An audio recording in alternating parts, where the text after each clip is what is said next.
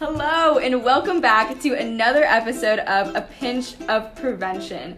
Before we get started with this episode, we want to give a quick trigger warning. This episode is going to contain mentions of sexual assault and rape.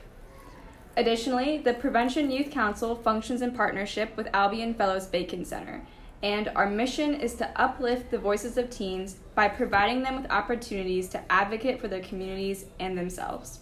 Today, Catherine and I are here with Mr. Luecke. Mr. Luecke has been a crime scene detective with the Evansville Police Department for 24 years. It's so great to have you here with us. Thank you so much. Could well, you, yeah, thank yeah. you for having me. I, I, it's a joy to be here. Could you just tell us a little bit about what you do? Okay. Uh, well, like they said, I'm a detective, crime scene detective at the Evansville Police Department. And uh, my main function for the police department is to uh, obtain, collect, and preserve evidence of crimes. And that can be anything from uh, fingerprint identification to collecting trace evidence like hairs or fibers. Uh, one of my functions is to uh, search any bodily fluids that may lead to uh, a criminal conviction. And then um, I do a lot of photography uh, of all kinds of stuff. And one of those things uh, is uh, I document injuries sustained by victims of sexual assault. So that's one, of, one probably 15 to 20 percent of what I do is that. When you're dealing with sexual assault cases, do you ever deal directly with the victims? I do. Uh, I do. Um, usually, uh, when they go to the hospital for to obtain a sexual assault kit, uh, I will be brought in uh, as a, by requested by the nurse uh, to document their injuries. And a lot of the reasons that they call me is the fact that I'm a trained photographer and I've been doing this for so long. So I might see something that perhaps they don't see, or I might be able to better document something that the doctor or the nurse can't see. Um, I especially get called in when the sexual assault where the where the victim is a child. I'll, I will get called in almost every time on those uh, when the when the uh, victim is a, a juvenile it's almost guaranteed that myself or one of my coworkers is going to document those injuries. Okay, so why is that that you're normally called in whenever there's a child involved? Well, I think now this this may sound strange for someone not in the business, but as a detective and with with the injuries sustained, you've only got one chance to get it right. Okay, so and and I mean the nurses and the doctors and child protection services and everything, they're great at what they do. They are, but they're they're not professional photographers. And once that person, the victim of a crime, leaves the hospital, it would be uncomfortable to ask them to come back for more pictures. So we want to do everything we can at the time. As hard as that is for the victim to to go through, we don't want them to have to keep reliving all of this trauma again because the event that they went through uh, is traumatic, and then everything that we do on the medical and the criminal side is traumatic, and then the criminal side after that is traumatic. So we want to reduce as much trauma as we can. So I imagine that you're dealing with people probably like you said just went through something that was extremely traumatic. Mm-hmm. So what are some of the other like measures that you would take whenever you're photographing the injuries to help reduce that trauma? And you kind of touched on it, but maybe you, know, you could just expand no, a little bit. No, that's okay. One thing I, I always do is uh, I go in, well, first of all, we have to make sure that they're comfortable with me being in there. Not just me as a stranger or me as a policeman, but also me as a, as a male Mm-hmm. Okay, and if a victim has a, a difficulty with with that, with you know me being a man, that's that's fine. Okay, we don't force ourselves on anyone as far as you know. Oh, you have to have this done. You have to have this done. We encourage it. We, we certainly encourage it because the more evidence we have, the better case we can put together. But um, if a victim is, is so traumatized they don't want a, a man in there, that's fine. Um, because most of the time when I go in there, I'm taking pictures of areas that they normally wouldn't want people to see. Um, I, but I always introduce myself. I always explain what I'm going to do uh, in in great detail, and I tell them at any time if you become uncomfortable, all you have to do is just say stop, and I I fold up my stuff and I and I leave. So.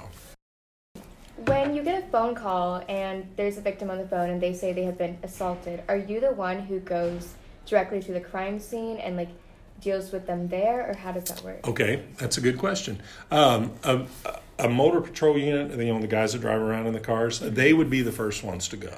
Okay, and they would say like separate any witnesses, uh, and they would call me almost immediately, and uh, I would go to the scene of where it happened and I would, you know, just start obtaining any evidence that I could. A detective will speak with the victim, and then the detective will relate to me where it happened, how it happened, when it happened, any special circumstances, and then that way I can focus my attention on on you know something very specific like you know what room it happened in. Or in some sexual assaults the man will wear a condom, and the victim will say, "Well, he threw the condom away in the bathroom," or he, you know, wiped up and threw that away in the kitchen, and so that way I can focus my attention on exactly what I need to do uh, at the scene, and then after that, after the victim has gone to the hospital. If the nursing staff, the sexual assault nurse examiners need my assistance, then I will go help them there too.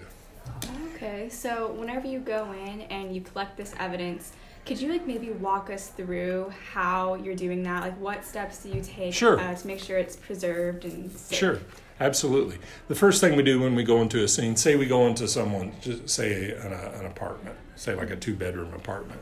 Uh, the first thing we have to do is we have to document the condition of the apartment, okay?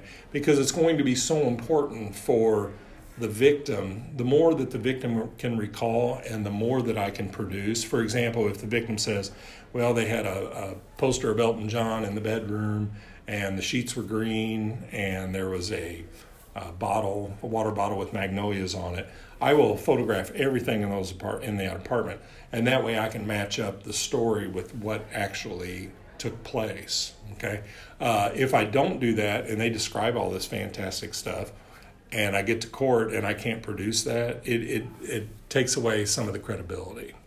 Um, so the first thing I do is I photograph every room in the apartment or the house or wherever it is. Sometimes it's a car, sometimes it's an alley, um, just so we can recreate that. Because like I said before, you only have one chance, mm-hmm. so you can't go back.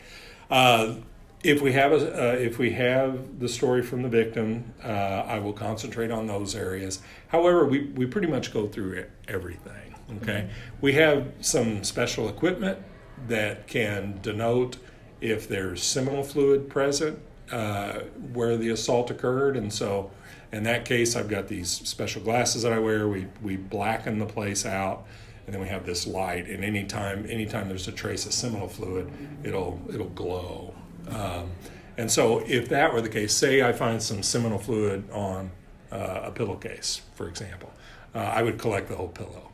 Okay, uh, I'd preserve that.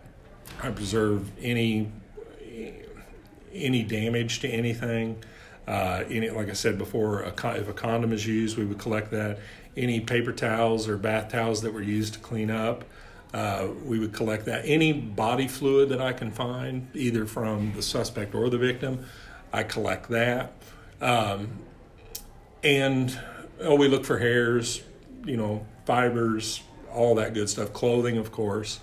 Um, and then I would take it back down to my office, which is at the police department, uh, and just just bag it all. Okay, we put it all in in paper bags. It has to be able to breathe because it slows down the growth of bacteria.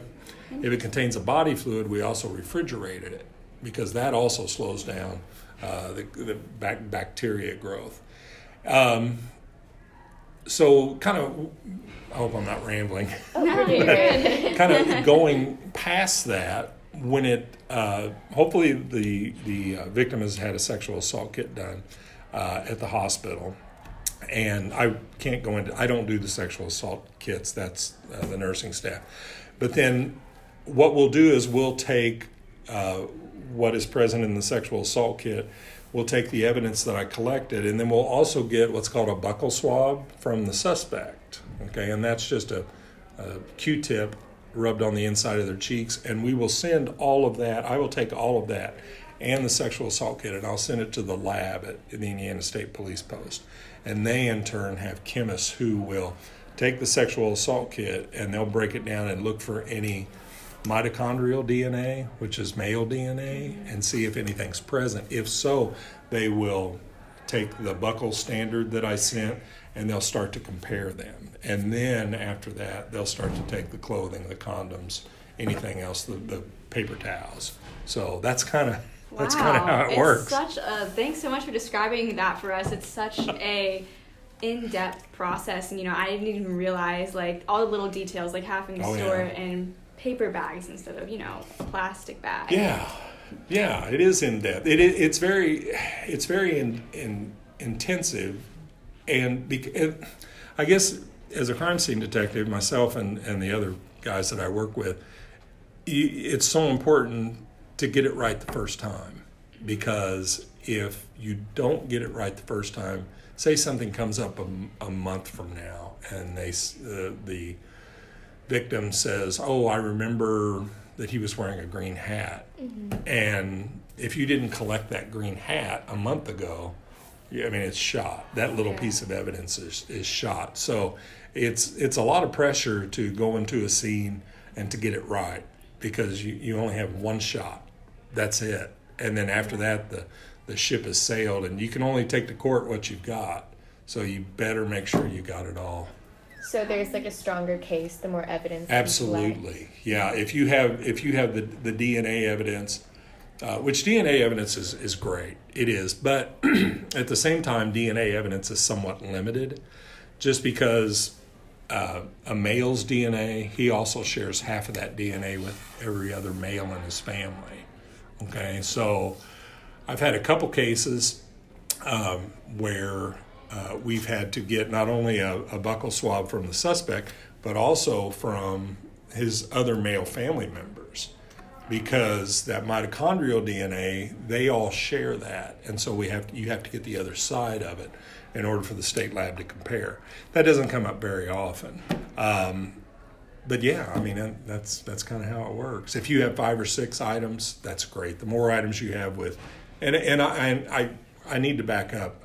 I've been talking about the female as the victim and the male as the suspect, and I don't want to overgeneralize, but mm-hmm. eight percent of them are that. So I'm speaking about a male suspect and a female victim, but so you would collect more stuff with his DNA on it. The more you have, the better it is. So, Interesting. Yeah. so you've been doing this for 24 years, and obviously there's been a lot of change in technology over that. Oh my time. gosh. Could you maybe speak on that? How do you think that it has changed the way that we prosecute sexual assault cases? Well, the biggest change came about six years ago, and that had to do with DNA. Say, for example, you two touch this phone that I'm speaking into, and I touch this phone, okay, and I sent the phone up to the lab to for them to get some DNA profiles on it. If there were, the old way was if there were more than two DNA profiles on here, they could not separate them. Hmm. Okay, but now they can separate four DNA profiles. So if us three touch it and someone else touches it, they'll be able to split those open and they'll be able to come up with four distinct DNA profiles. About seven years ago, if there were more than two, if us three touched it, they wouldn't be able to get any of ours. So that has been huge, not only with sexual assault, but with you know possession of firearms, burglaries, you know things like that. Where before, if you had if three people touched it, you were just out of luck. Yeah. So that's changed quite a bit. Uh, as far as the science side, um, that's changed. Um, fingerprints have always been the same. The, the science on those doesn't change. And uh, if you can get a fingerprint um, from the suspect at a crime scene, uh, it's it's phenomenal. It's better than DNA because there's not that there's no two fingerprints alike. There's 80 million fingerprints on file with the FBI, and there aren't two alike.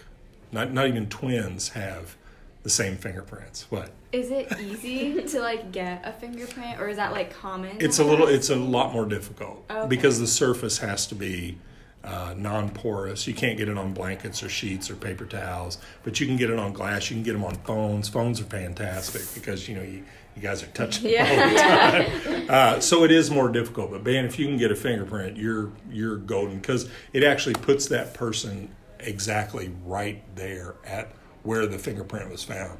Whereas DNA could be and this may sound silly, brought in from somewhere else or brought in from another room. Mm-hmm. You know what I mean? Kind of weird, but a fingerprint means that you were actually in that location. So, but they're very difficult. We don't get a lot of fingerprints on sexual assaults. They usually take places, usually take place like, you know, in a bed or on the floor or in an alley or something like that. So there's not a lot of, con- we call that contact uh, prints. So DNA is better. So, yes. So, in your experience, how many sexual assault cases, when you go to court, do you see actually get prosecuted where the victim gets justice and the suspect gets sent whatever punishment he has? That's a good question, um, and I don't have a good answer for you, and and that is because after I shouldn't. If it goes to court, I I and the the the, the, the detective detective that follows it, um, we see it all the way through the end. Okay, from beginning alpha to omega, but so many of the sexual assaults stop somewhere between A and Z, and I don't know. I couldn't tell you how many. I couldn't tell. I will say this: uh, more of them to go to trial than I would think. I, I mean, just me personally, and I don't know what my, you know, yard line is for how many I think should go to trial, but um, quite a few of them do. I will say this: every trial that I've gone to on sexual assault, the suspect has been found guilty, and I don't, I don't know if, I don't know if that's twenty or thirty-five. I don't, I don't, I don't know. I don't know how many get pled out too. I don't follow it. In other words, if if it doesn't go all the way, I don't, I can't keep up with it. Okay. So. So you kind of mentioned that there's a lot of times factors that will stop the case from going to trial. What do you think are some of those common factors that kind of block it? I think the biggest uh, factor is um, victim lack of victim cooperation. I think that's the biggest one. Just talking to the sex crimes detectives uh, that we have here in Evansville, it seems that most cases don't even get out out of the gate because of lack of cooperation from the victim, uh, for for whatever reason that is. And I know there's there's a ton of reasons. Uh, I will say this: if if we have the evidence and we have the victim cooperation, the suspect is going to get something. They are. I, I like I said. I mean, I'm not you know tooting my own horn, but I know I've had a guilty verdict in every one that I've done. So if it gets all the way to the end, there's I I don't know what Mr. Herman's conviction rate is, but I bet it's above 95 percent. Wow. So, but I know victim cooperation is seems to be the biggest stumbling block to see it all the way through. So I would say that's definitely higher than like what you would see in most cases. Like most cases would not result in a conviction Mhm. of the suspect. So what do you think um, makes these cases different?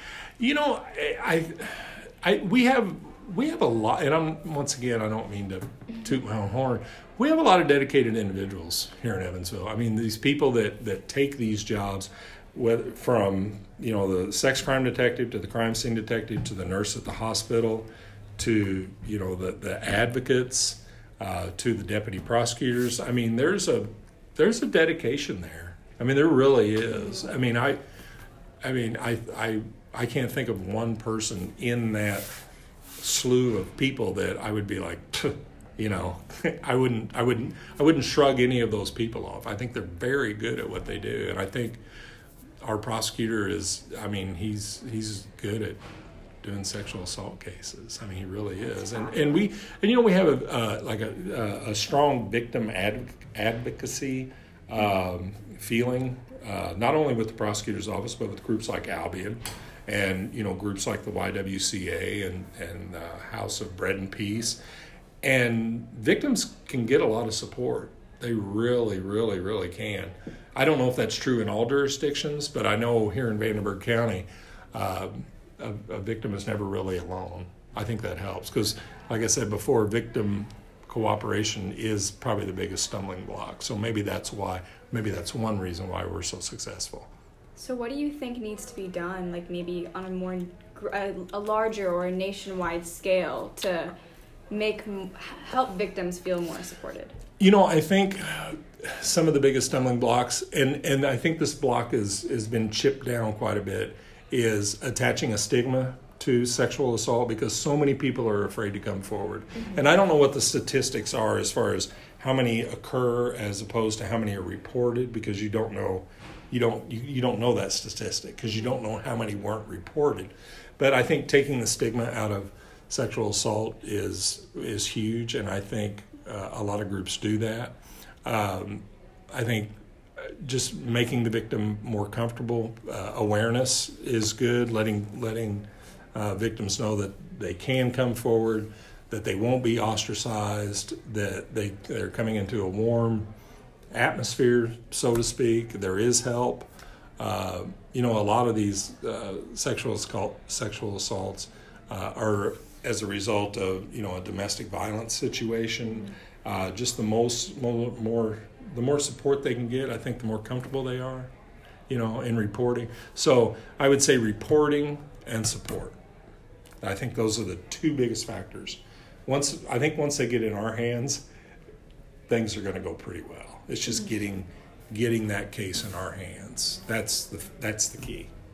So um, so, as you said earlier, there's been a big change in technology that has allowed you to gather more evidence. Mm-hmm. Um, have you seen like a similar change in the stigma over the past 24 years? Has it improved? Oh, I think so. Yeah, I think so. You know, I, I mean, me being 56, mm-hmm. um, I can. I mean, you didn't hear about people being sexually assaulted. It wasn't. It was like something that you know you pulled your shades down and you hid from it but because mm-hmm. because i don't know it, it just i'm sure sexual assaults were just as bad then when i was a kid or your all's age as it is now but i think yeah i think it's worn down i think the stigma's eroded uh, and we all know someone i shouldn't i shouldn't assume that but we all know someone or know someone who knows someone who has been sexually assaulted I mean, I can sit here and think, not at work, but I can sit there and think, okay, I know this person was. So I think as more people become aware that it's out there and it's a problem, uh, the the I guess it's easier to report, you know. Mm-hmm. And then you take it from like the hospital standpoint. You know, 20 years ago, there was one sexual assault, assault nurse at Deaconess, Pat Bender, and Pat Bender was, I mean, she was it for 30 years. Well, now you have a, a team. You know, you have 10, 10 nurses there, you have another seven or eight at St. Vincent. And so, you know, that's made it easier because you just don't have a nurse who doesn't know what they're doing with this sexual assault kit and they've never done it before. So I think the training in the medical field has made it better too. So, what do you think are some changes that we can make in the system to further improve some of the stigma or combat it? Uh, well, that's yeah. What changes can we make? I I, think yeah. I guess just have more access, more. Um, I don't know how do I want to put this. More. Um, I, I guess just make the the programs and help just more easily accessible. Mm-hmm. Yeah, I, I mean it's hard, and I you know victims of sexual assault and you know domestic violence, they they have a hard time reporting it, and and and I understand that, and they have a they have a hard time getting out of those relationships for a myriad of reasons. Um, and groups like Albion, especially, which you mentioned earlier, uh, you know they're trying to trying to make it easier for victims to get out mm-hmm. and trying to get their message out and trying to provide them more information. Um, I know when I came on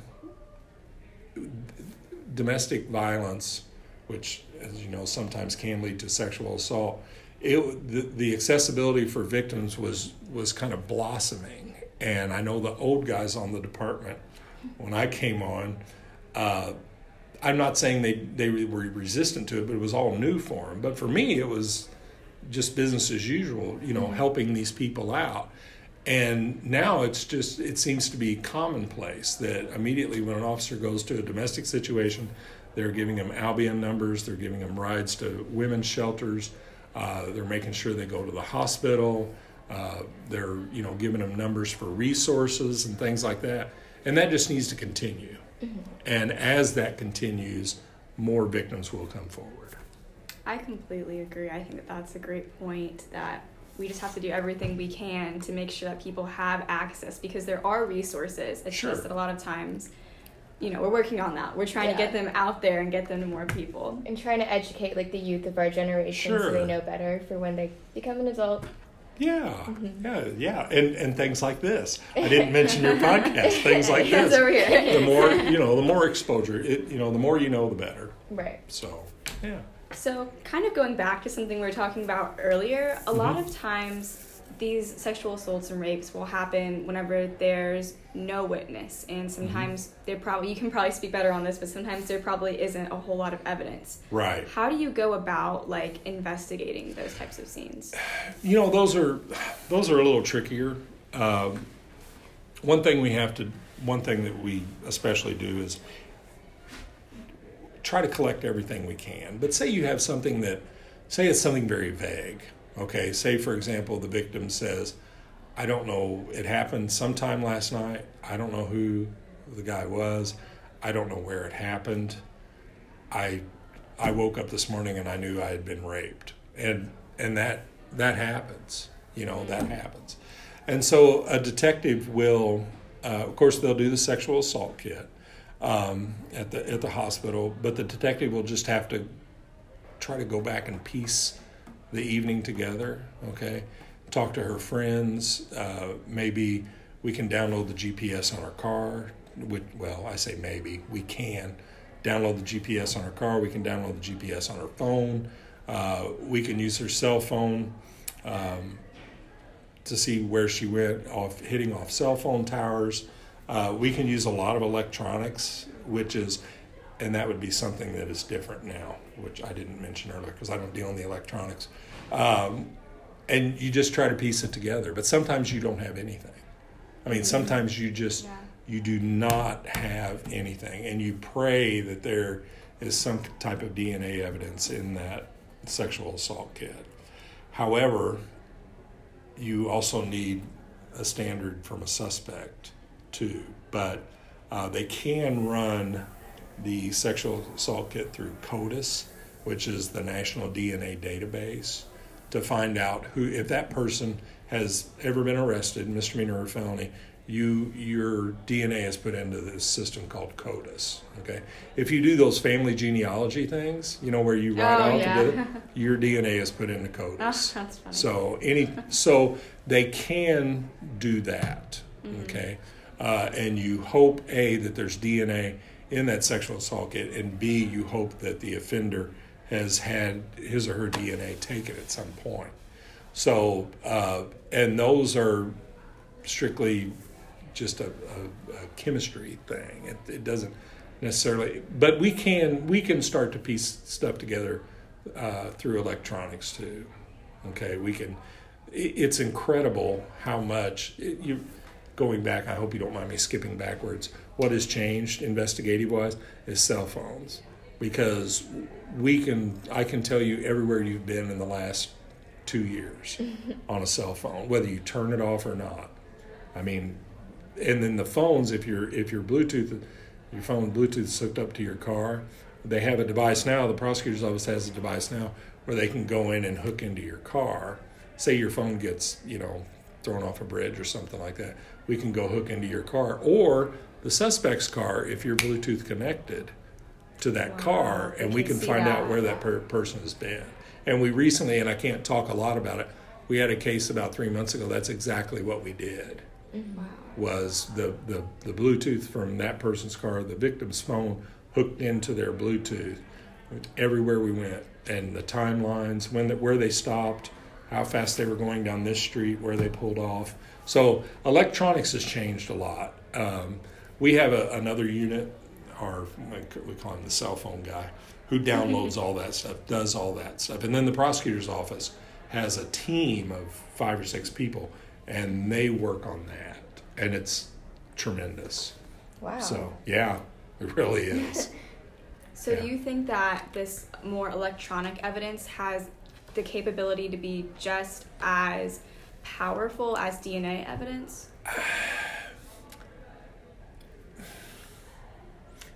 DNA is always better. Um, I will say this it's an investigative tool. I don't think you're going to convict someone on a cell phone, okay?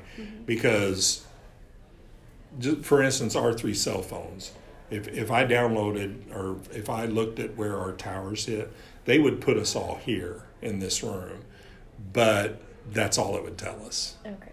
It- Yeah, you it- can't say it actually happened. Right. It won't tell us anymore. It's it's great evidence. It's great. Uh, it would you know, and it could if if I said that we us three were sitting in this room, but your cell phone hit at Eastland Mall during this time, I could definitively say that she wasn't here. So it can do that too, but the DNA is still the best. Yeah, Right. definitely the best. But but it it I mean it corroborates story. You know, like we were at the bar together. You know, okay, I can show your cell phones right next to each other.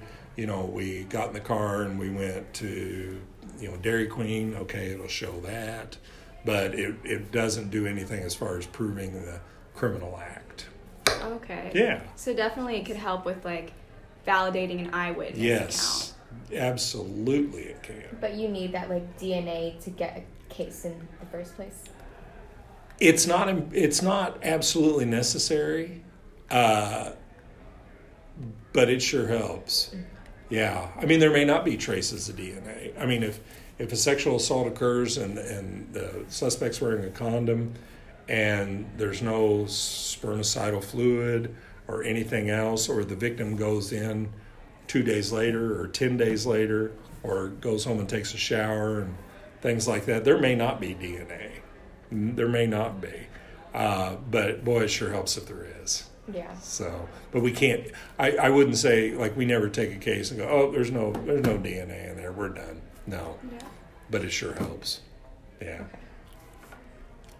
So you kind of touched on this before, but Mm-hmm. could you talk about what you feel your role is, not just as a police officer, as an investigator? Mm-hmm. What is your role as like a male who might deal with someone shortly after they have a traumatic experience? You know, they every year, at least every other year, but sometimes every year, we go through um, training to how to talk to victims and everything. Um, and that's more of a, a policeman, you know, that's more of me in there in my uniform, you know, with the badge and the gun and all that stuff. I guess I, I guess I could answer that in like if I had to give advice to somebody uh, on how to talk to a victim of sexual assault, you, have to talk to them on their terms. Okay, you have you you should ask them everything. You shouldn't. You should explain what you want to do while you're in there, and you should ask for permission because this person, this victim, has just been denied their ability to get permission at some point prior to you being in there. And so you do not want to come across as aggressive or not giving them a choice because they didn't have a choice before. So you want to give them the choice. You want to encourage uh, their participation in what you're getting ready to do, whether it be a sexual assault kit or photography or you know measuring injuries and things like that, taking pictures of you know sensitive areas. But it's always a choice. You always give them the choice, and if they say no, yeah, because the last thing you want to do is make them anxious, make them angry, uh, traumatize them again. I mean, if you've done that, you you might as well just hang your badge up. because what are you doing? Mhm. So, So, a lot of times after someone experiences a sexual assault, they're probably really in shock, and this may not be like the evidence collecting may not even be on their mind. Right. But, like, in theory, Mhm. what would uh, a kind of perfectly preserved scene look like? What types of steps could someone take to make sure that the police force receives Oh. evidence that could be helpful? okay. Um, And maybe not just only the victim, but maybe people who are around the victim. Like, what could they do also to like make sure that all the evidence is received? That's a good question. And I'm going to give a very short answer and then I'll, elabor- I'll elaborate. don't touch anything. Yeah. Got it. Yeah, don't, don't touch anything. Um, yeah, yeah, don't touch anything. Don't rip the sheets off the bed. Um, don't clean up. Um, I had one case that um, this girl was sexually assaulted and she called her friends over, which I get, you know, she needs some support. And the friends decided to be like junior detectives. And so they took a Sharpie and they went to the bed and they they uh, put circles around all the all the seminal fluid with arrows and it said like sperm and I'm like, yeah, I don't, I don't need, I can, I, I can figure that out. Uh, and they stacked everything up nicely, neatly for me, you know. And I'm like, no, I, I need to see it how it was, you know. Um, and so that really does lend to the statement of, don't touch anything. Yeah. I, and I know that uh, when we turn in the sexual assault kits to the state, they always ask, did the defend or did the victim shower? Okay. And I get why you want to shower. I get it. You want to wash everything off of you that has happened. I I understand. Um, yeah, don't touch anything. Don't shower. Go straight to the hospital. Okay. And it, a lot of victims will take off the clothing that they were wearing. I, yeah, I, I understand that 100%. Uh, just take them off and leave them. You know, don't throw them in with the rest of the laundry. I've had that happen. Uh, so don't touch anything. Call the police. Go to the hospital. Yeah. Do you have anything else you would like to add? Anything else you want to say? Um, you know, not. I don't know. I I I think what you guys are doing is is great. I do, especially as young as you are. Um, and I would hope that people would be supportive of victims of sexual assault um, because it has to be and I don't I don't know personally, but it has to be one of the most traumatic things that can ever happen to a person. And so I would hope that I would hope everyone would have two or three people they could go to. If they don't, you know, we've got all these agencies in Evansville. You can always call nine one one, and we'll get you in touch with everybody. Um, yeah, I think that's about it that I could think of.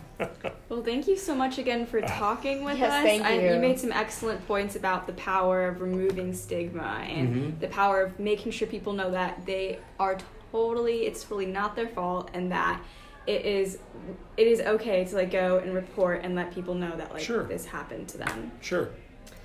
So, um, as we end, we wanted to share some hotlines with you. If you are experiencing or have experienced sexual assault, call the National Sexual Assault Hotline. It's open 24 7. That's at 1 800 656 4673.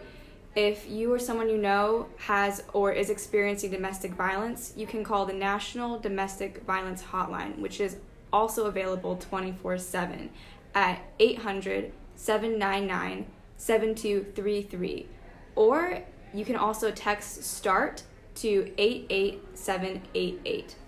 Okay, well, thank you guys so much for listening and stay tuned for more ingredients of change.